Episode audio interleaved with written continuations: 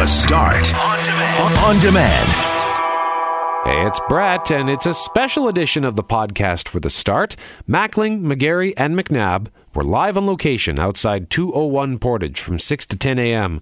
on Wednesday as we discussed a whole bunch of things related to Portage and Main as we head into the election this fall, where you get a chance to vote on whether or not Portage and Main should reopen or stay closed. Some of the highlights in the podcast that you're going to hear today include architect Brent Bellamy going head to head against City Councilor Jeff Browaty. Bellamy is on Team Open, Browaty is on Team Closed. You will also hear from the director of the Institute of Urban Studies at the University of Winnipeg. Is opening Portage and Main a good idea from an urban planning perspective? You'll hear from one of the property owners at Portage and Main. Artis REIT will weigh in on the conversation on whether or not it is a good idea. And why did they close it in the first place? Did you ever wonder why? Well, Loren McNabb is going to give you a bit of a history lesson.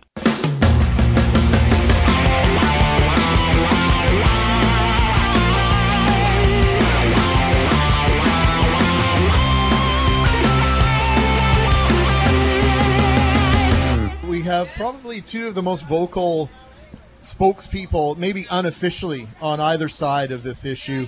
Uh, Brent Bellamy, he is the chair of Center Venture. He is also architect and uh, very, very active on social media, of course, with uh, Number 10 Architectural Group and City Councilor for North Kildonan, Jeff Browaty. And uh, Jeff, I think it's fair to say that part of the reason we are having this plebiscite is the fact that you wanted this, you've demanded this, and your cohorts in city council almost unanimously voted in favor of making this a plebiscite.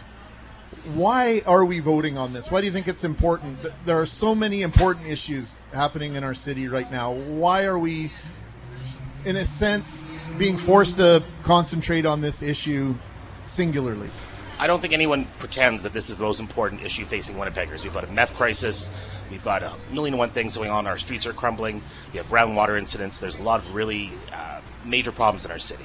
The reality was, when it came to the Portage and Main issue, uh, I just believed that the mayor was on the wrong side of it, and we were going down the track to go the wrong way. It looked like everything was lining up for it to open up. This was a way to get it in front of Winnipeggers, to have a conversation about it, and, and, and my hope is that uh, we'll stop it and we'll see common sense prevail if this was to happen today, if we were to have this, the 1979 vote now, Brent, knowing what we know about how the idea was to bring more people downtown, um, get them to shop in the underground, which we get texts from people who didn't even know that there's shopping that exists down there. Do you think that the 1979 vote would pass in 2018 to shut this intersection down to pedestrians? It would never happen today. It was an absolute 1970s ideal to separate people from cars. Today, we're we, are we are doing everything we can to bring people back to the center of the city, and, and there's no way it would happen. And if you look at cities across the world, they're doing the exact opposite. They're they're taking streets away. They're narrowing streets. They're bringing people back, and, and that's what we we shouldn't be stuck in the 70s. We need to look forward. Brent, you have been, as we've mentioned, you've been uh, one of the most outspoken proponents for opening Portage and Main. What drives your passion as it relates to the subject? You know, 15,000 people spend every single day at Portage and Main. If it was a city, it would be the third largest city in Manitoba. It should be the most vibrant and active place in our downtown, that kind of density. But really, those concrete walls, built to repel people for two generations, has made it the exact opposite. If you go stand at that corner and do a 360 degree turn, you don't see a single restaurant, cafe, storefront, service, anything for those 15,000 people. It is an absolute dead zone. And that's the heart of our city. If you're a tourist or a, or a corporation coming to invest in our city, that's what you see those crumbling walls and those empty sidewalks. And I don't think that's right. Uh, Councillor Browaty, I know uh, what a big proponent you are for the city of Winnipeg. I know you've traveled. Uh, you do not live in a cocoon. Why is it that you feel that this is the right way to go? Because when I hear Brent talk about uh, this intersection being devoid of human activity at the street level, I have to concur with him. It's weird when you see a group of people walking together on Portage Avenue or on Main Street near this intersection. Why would we not want to promote that? What what should we be doing if we're not going to open the intersection? How are we going to promote people coming back to this intersection? If you look at the financial districts of a lot of major major cities, huge office towers, there isn't necessarily a lot of street level animation. I mean, the first time I went to New York City, I mean, Wall Street, uh, you know, young uh, uh, financial person. I'm interested in you know the, the, free market center of the world. You go down there, it's not all that impressive. There's not all that much street level animation there. We were just in Paris earlier this year. Uh, their big financial area, their big office towers aren't you know anywhere near the Eiffel Tower or the Champs Elysees. It's over uh, in an area called La Défense. Not that impressive. You look at the street level animation in that area. There's not a lot going on there. You go half a block though, in the case here of uh, Portage and Main, you have the Exchange District. You've got a lot of really neat character buildings. You've got a lot of local shops and restaurants a lot of that um, animation that we used to see in the 1970s is actually coming back within half a block. But why not give them the option then to move from the exchange district, cross the street, go to a ball game, head over to the Forks? Yes, I know there's other routes that you can get to get there, but people have the options. You mentioned Paris and, and New York. They have, the, they, if they want to, they can go down and see it for themselves. And so you, the connectivity that we keep talking about is missing here. Right. I mean, we don't have freeways. We don't have auto routes. You know, here here in Winnipeg, we have 81,000 vehicle movements today that go through Portage and Main. If you were starting, to, uh, you know, if you were designing a city from scratch, if you were playing Sim City, you wouldn't build a city like that. The alternatives, though, are worse. I mean, in the 1960s, there were plans. Uh, there's a model in the uh, foyer of the uh, the concert hall that shows a freeway along Waterfront Drive, where, where Waterfront Drive is today, bulldozing all the neat historic buildings that are there, the historic pump house, everything else just gone. Instead, we have Portage and Main. I mean, I'm not against you know doing what we've done with bike lanes, for example, on McDermot and, and Princess. I mean, I, it's a good artery for people to use bikes and to, to you know have those alternatives. Um, just when it comes to Portage and Main, uh, it's going to slow down that 81,000 vehicle movements daily. Uh, Brent, what do you say to what Jeff just had to say about connectivity, street level activity in Paris, in Wall Street, and these other uh, financial centers of, of their respective cities? I think it'd be pretty hard pressed to find anywhere in Paris and New York that are void of activity. But beyond that, um, just because there's other places that don't have people doesn't mean we should not have people in the center of our city it's really one blo- one intersection. We're not talking about an entire district. If we bring down those walls, we're suddenly connecting all the great things that are happening in downtown Winnipeg. The Jets are totally revitalizing three blocks away. The Exchange District has 10 times more people living in it than in the year 2000. The Forks is building a 3,000 person residential district. We're building the tallest building in Winnipeg right at Portage and Main. Portage and Main can be part of that the, the new Winnipeg for what's happening. Bring the, the great things that are happening in Winnipeg. It it's it should be part of that. Brent, uh, we had a we had a text message earlier saying, you know what, I don't want to listen to Portage and Main all morning. We've got a meth crisis that's uh, growing daily. People are starting to get concerned with other other things in the city. But when it comes to cost, We've got 6.1 million for the cost of removing the barriers, with room for cost overruns. Five and a half million dollars for the cost of new buses and routes for transit. Three million dollars to unknown estimated cost of repairing the barriers and refreshing infrastructure at Portage and Main that's in the grand scheme, that's not a ton of money, but that still is a lot of money when we have other things that we need to worry about. So, is this an unwise? To those who say that we should spend the money elsewhere, what do you say to them? With a construction cost of 6.1 million, just to put that sounds like a ton of money to me and you. To put that into perspective, the city now has 82 capital projects happening. I totally agree. It's not the, the top priority for Winnipeg, but bringing people back to the center of our city, making it safe to feel safe making it accessible so you can actually cross the street in a wheelchair, not using five elevators and two ramps. That is absolutely not acceptable in a city in 2018. It has to be at least in the top 82.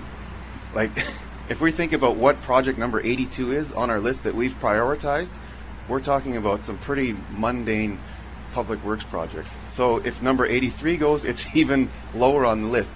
It's I, I totally accept that Portage and Main is not the number one thing, but it has to be in our top 82. It's the center of our city. Well, unfortunately, it's been forced to the forefront by this plebiscite. And Councillor Browaty, I just, you know, you and I have had this discussion over the years. There are many projects just in our part of the city because Jeff is my city councilor. And within a three mile radius of where you and I live, there are over a half a billion dollars worth of public infrastructure projects that have been completed in the last four to six years. Another one's going to open at the intersection of Lagimodiere and Highway 59. A billion dollars in that corner of the city quite easily. None of them went to a plebiscite. No, again, in my mind, this the, the issue here is the symbol. I mean, you're spending money, and in my mind, we're actually making the situation worse. Like even if it was, it cost zero dollars, I believe the det- it's going to be a detriment to everybody We're taking the, you know, these, these are traffic engineers. This isn't me making it up. We're taking it from a level B intersection in terms of the way it performs today to a level D as in Dave. I mean, But a you D, a D is a the standard card, a report intersection, card. though. You- have you have to say that. It sounds bad. D sounds bad. It is bad. D is a standard urban intersection. Every other intersection in the city in downtown is a D or a C. So that's why the traffic effects are so minimal because it's it, you The have D's all around it. They're They- they absolutely minimal. they're 54 seconds in the afternoon and 18 in the Every morning. Every bus going to North Kildonan over the Disraeli, you're looking at a three-minute delay. All the all those eastbound turns. That is are gonna be a absolutely huge not problem. true. It's That th- is- that's just at the intersection. It doesn't uh, pick No. up the compounding effects through the it downtown does pick on up those the buses. no, that's Jeff, wrong. you're wrong. It does pick up the compounding. The distances that you see in the tra- in the Dillon traffic report are not at the intersection. They're at they're taking into account the entire community One across point eight million downtown. dollars every year for additional transit just to keep things at, at, as they are today, and that's not good enough. People are getting passed by by buses that are full. You're trying to pretend that those buses are like Venetian gondolas going back and forth across the intersection. If they if we buy new buses If they had for to- the, if for the fly one, through there, it would be a- for the average problem, one right? minute delay to get across Portage and Main, we will have those buses servicing the rest of the city for 99% of the time, 99.9% of the time.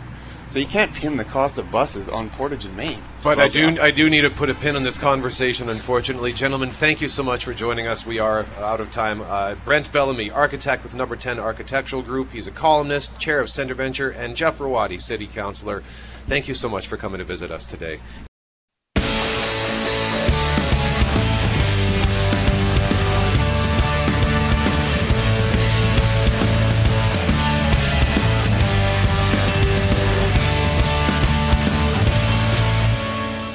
Why was it closed in the first place? Monday to Friday, this intersection sees 15,000 people at Portage and Main. It's the densest intersection in the city during the weekday, but when, when Winnipeg was taking shape, many people, leaders, didn't want Portage and Main to be the hub at all. You have to go back to a time before cars.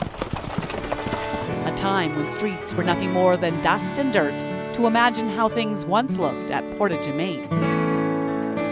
it really was kind of a no man's land almost. And the only thing it had going for it was you had the main road, which was the kind of cart trail that went from Upper Fort Garry to Lower Fort Garry, and you had the Portage Road, which kind of meandered out eventually to Portage La Prairie. As historian Christian Cassidy likes to tell it, this area was really nothing more than a swamp. Henry McKenney bought it in 1861 to put up a general store, and it was it was dirt cheap land. But he somehow thought that hey, you know, eventually all this land around here is going to grow, the population's going to grow, it's going to be a good place to put a store. He wasn't the only one. In 1875, the city wanted to grade the intersection at Main Street and what was once known as Portage Road. The idea was to make it more accessible to both horse and pedestrians. But the Hudson's Bay Company had other plans. The Hudson's Bay had laid out Broadway and York and Graham and all of these streets, hoping that the this new city that they're downtown would end up on that side of the street. Uh, the city, of course, wanted it on its side of the HBC boundary. So when they went to apply to Great Portage Road, uh, the HBC actually took them to court uh, to uh, to stop them. They wanted anybody who set foot on the Portage Road to become, uh, you know, to be charged with trespassing. because they want Broadway to be the, the, the route chosen by That's right. That's right. They wanted everything to move a little further south. HBC lost that battle, and slowly but surely, Portage and Main was born.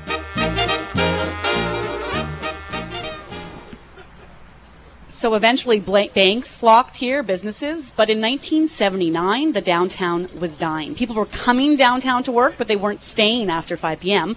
So the Trizec Corporation made a pitch. It would build on an empty lot on the southwest corner, and an underground mall, now known as Winnipeg Square, would come with it.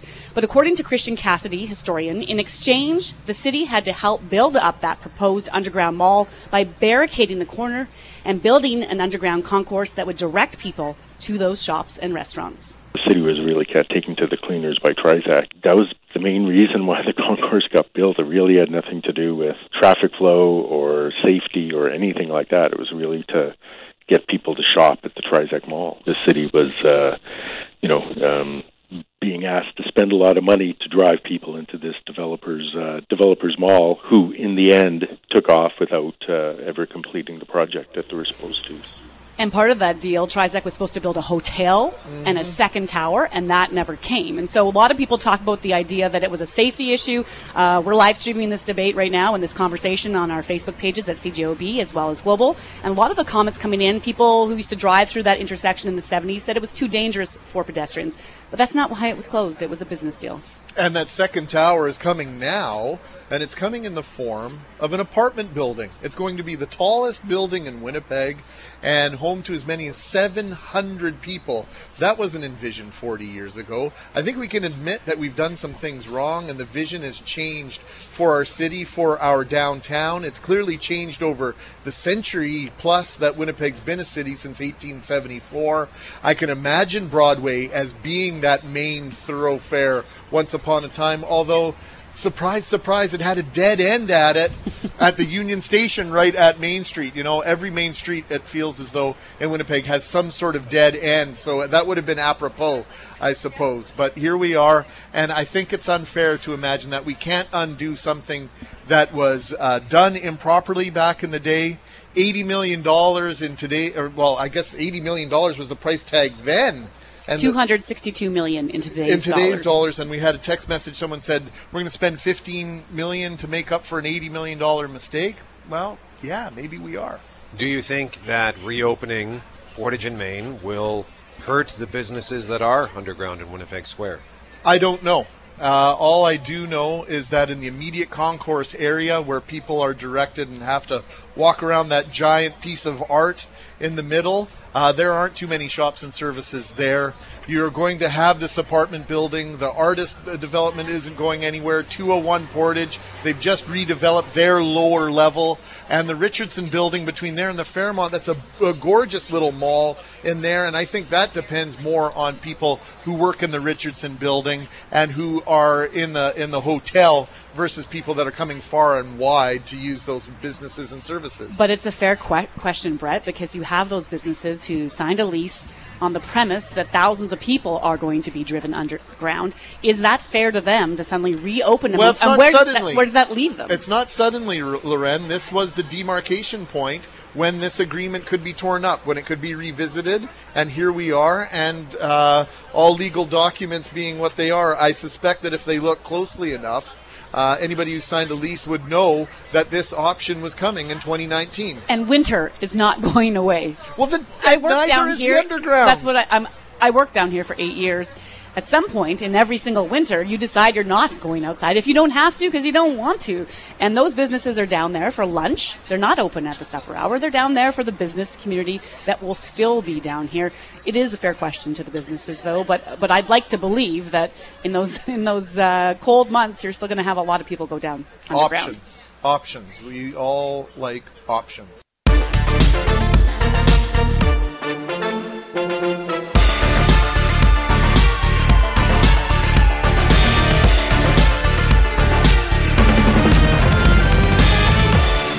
Jino Distasio, director of the Institute of Urban Studies at the University of Winnipeg, joins us now. And uh, Jino, this conversation, I could have never uh, imagined it getting to this point. I know we are very divided as a community on this subject, but I think Loren asked maybe the most important question that you could ask to set this up.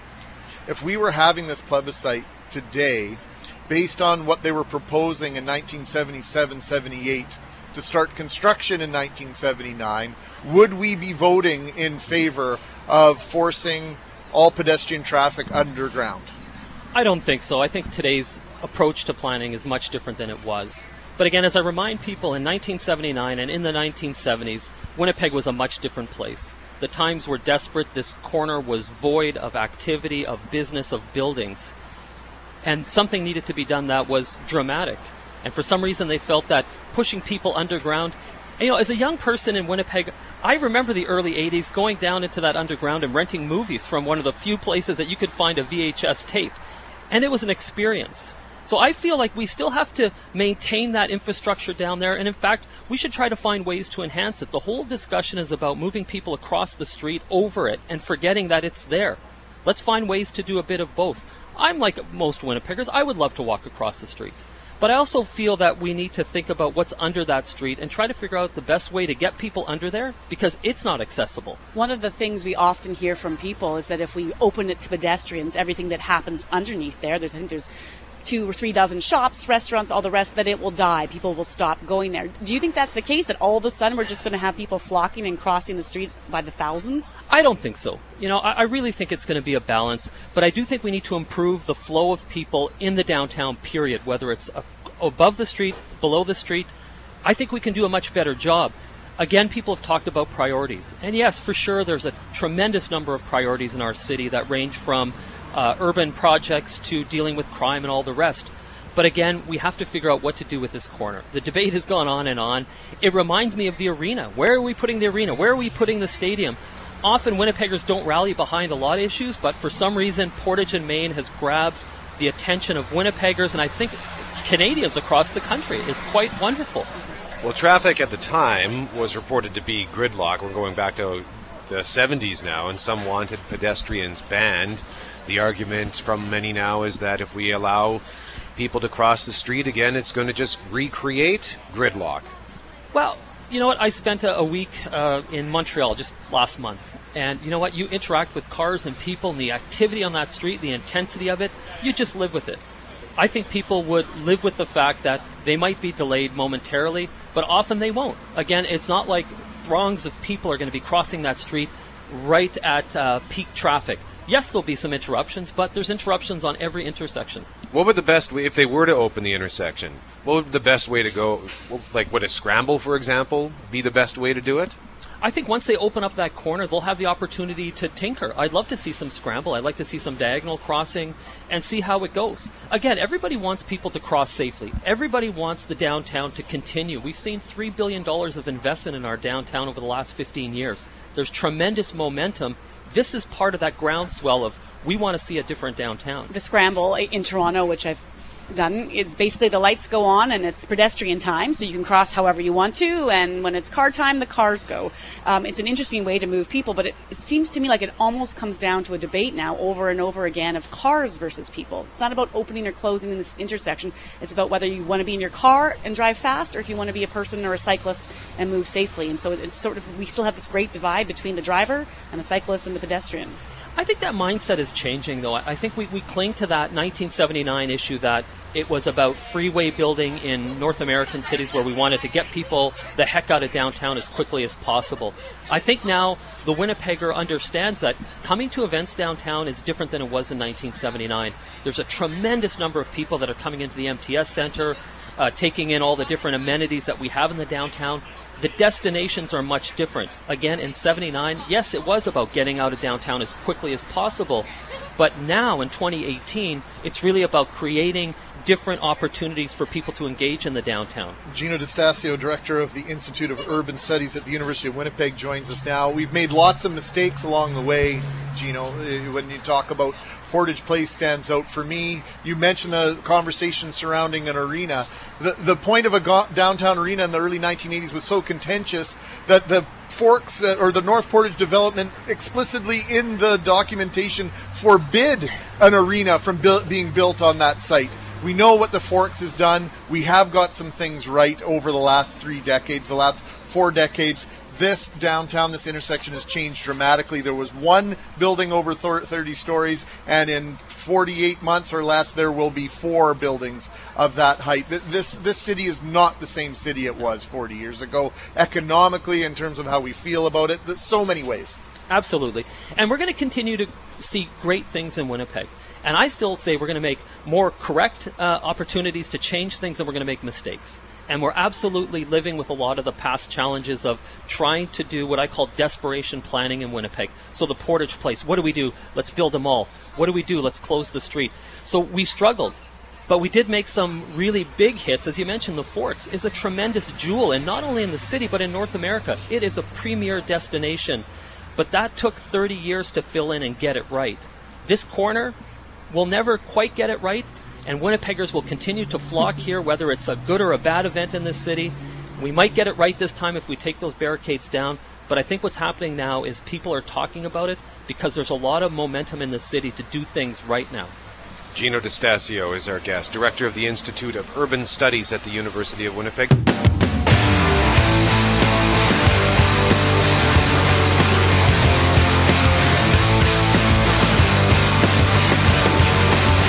Talking various of whether or not Portage and Main should stay open or closed. And right now, we want to introduce you to somebody who has something to say about that. Well, I would say he has every right to have a powerful voice in this discussion. Frank Sherlock is Executive Vice President, Property Management at Artis REIT. He joins us now, and as we sit here, we can see at least three of your buildings, almost all of them, Frank, and just a touch of another one. Just give us an idea of how much property you own at this intersection. Well, we own 360 Main, which was known for many years as the as the Trizec building, um, and we also have the Shops at Winnipeg Square, which is the retail shopping center underneath 360 Main. Uh, 220 Portage, which you see across the street, is the Royal Bank building. Uh, 333 Main, which is the MTS Bell MTS Tower, and 191 Pioneer, which is also occupied by MTS. And uh, not as well known as the Portage and Main building, but all but connected underground to Portage and Main is the Grain Exchange building. It's a heritage building which you own in the Exchange District. Which is a massive building It's for those that Yeah. have never been inside. Yes. So we're talking hundreds of thousands of square feet. Uh, yes, um, probably in total uh, about a million and a half square feet. So where do you stand? Where does Artis REIT stand on the opening of Portage and Main? Well, um, it's just got to be done right, and that's been our um, that's been our uh, comment to the mayor, who, who came to us and thankfully uh, spoke to us about it. Uh, he uh, he said, you know, what what does it take to get your support uh, in opening the intersection? Because as you probably are aware, there's an agreement in place with um, the property owners. Um, Artis REIT weren't wasn't the original property owners, but the agreements stay with the properties. And there's um, so there was a concourse agreement which was uh, signed back in uh, 1979. Oh no, signed in 76, but came into effect in 79. And that agreement said that the pedestrians had to be prohibited from crossing at Portage and Main for 40 years from the opening of the concourse, which was roughly October uh, 79. So that is coming up next year, that agreement.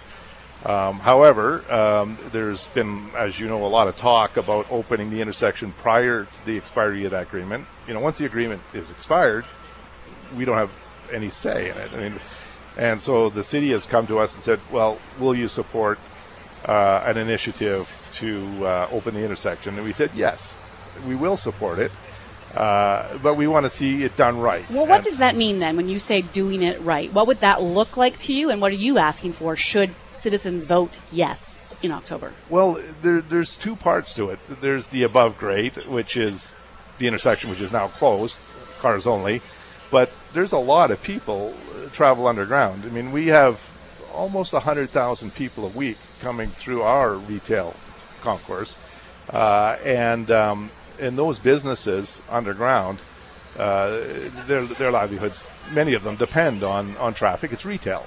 And uh, so, you know, we've spent, like our neighbors, the other property owners at Portage Main, quite a bit of money. In fact, uh, the, including the new tower that's going up now, we're a little over 200 million uh, in the last year at Portage and Main. So we've made a sizable commitment to uh, Winnipeg and the corner, and uh, we would like to see the the rest of the underground, the, the city-owned portion, fixed up. Uh, it's been there for over over 40 years open, and there hasn't been any improvements or money spent. You're talking the part. Should you access Winnipeg Square? If you're coming from where we sit right now, you have to go around the, that circle. the and, roundabout and part. that's the that's city-owned the city-owned portion of of the the downtown. And part of which floods on a regular basis, and, and all the there's rest. leaks. Uh, the floors are 60s vintage style flooring. Um, the lighting is poor. I mean, it just. It, I mean, it was like all the other buildings that were built at that time, uh, but it's aged and uh, and it needs repair and it also needs upgrading. And um, our friends at 201 Portage have spent quite a bit of money. We've spent an awful lot of money. Um, also, we've just um, completely renovated uh, 220 Portage, the uh, Royal Bank building. We've uh, totally re-imaged the building with um, all new lobbies, main lobby, elevators. It's it's a new building, uh, and you know we think that the connection between the buildings. There, shouldn't be a, a stark uh, difference when you go from one of our properties to one of our neighbors' properties, and that's that's what we're concerned about. Is that uh, it's got to be more than just putting up some lights and painting some lines on the road for pedestrians to cross. It's got to be done right. Some genuine continuity Exactly. between above ground, below ground, and then, of course, the properties Yes. at grade and below grade. So it is an actual location slash destination. Am I putting Right. words in your mouth here, Well, Frank? no, that's exactly right. That's what we want to see, and um, and of course the Exchange District is an important part of downtown Winnipeg. So we want to see good connectivity between Portage and Main and the Exchange District. Uh, you know, and and it's now it's you do have to go underground, but it's not very attractive. So you've spent millions, though. Uh, 201 spent the concourse down there is where the new restaurants are. You've, Right. you've already spent a ton of money to make the da- underground more attractive. I'm not going to, on the presumption, perhaps, that eventually people might come above ground because that's where this debate was going. It was going to happen. Pedestrians were going to come eventually to Portage and Main. That wasn't that wasn't the driving force. I mean, we, we have to um, in, in certainly with retail and, and office leasing, but you have to keep your buildings modern. Um, and you've got a building that was um, opened up in 1980. Uh, you can't just let it sit. Uh, you, you know, if we're commercial landlords, we need to uh, constantly be improving and upgrading our properties. Otherwise, our tenants will flee to new buildings. So we have to recreate our buildings into new buildings, and that's what we've been doing. So, in the final minute that we have left here, then, I'm I'm curious to know if the intersection reopens, would you do anything new or different at ground level? Well, the the well the, the geography isn't really right for us to do anything because our property goes really right out tight to the sidewalk and uh, on on the Main Street side. The Scotia branch uh, actually we're not the owner of the branch itself, uh, so we don't we don't control that portion. So we don't have a plaza at the front. Uh, so we um, our, our businesses are really only underground we don't have uh, we don't have a street front presence.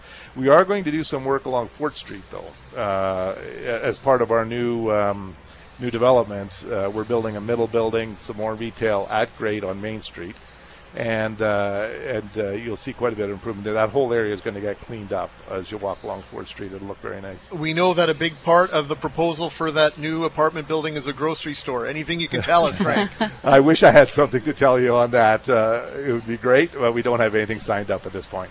Frank Sherlock, property owner, executive vice president, property management at Artis REIT. Thank you so much for joining us today. We appreciate Very the visit. Thanks for having me. That was just a sample of what we did Wednesday morning outside 201 Portage, where we broadcast live on location talking about Portage and Main. If you want to hear more, go to the audio vault at cjob.com. The Start on Demand is available on Apple Podcasts, Google Podcasts, and anywhere you find your favorite podcasts.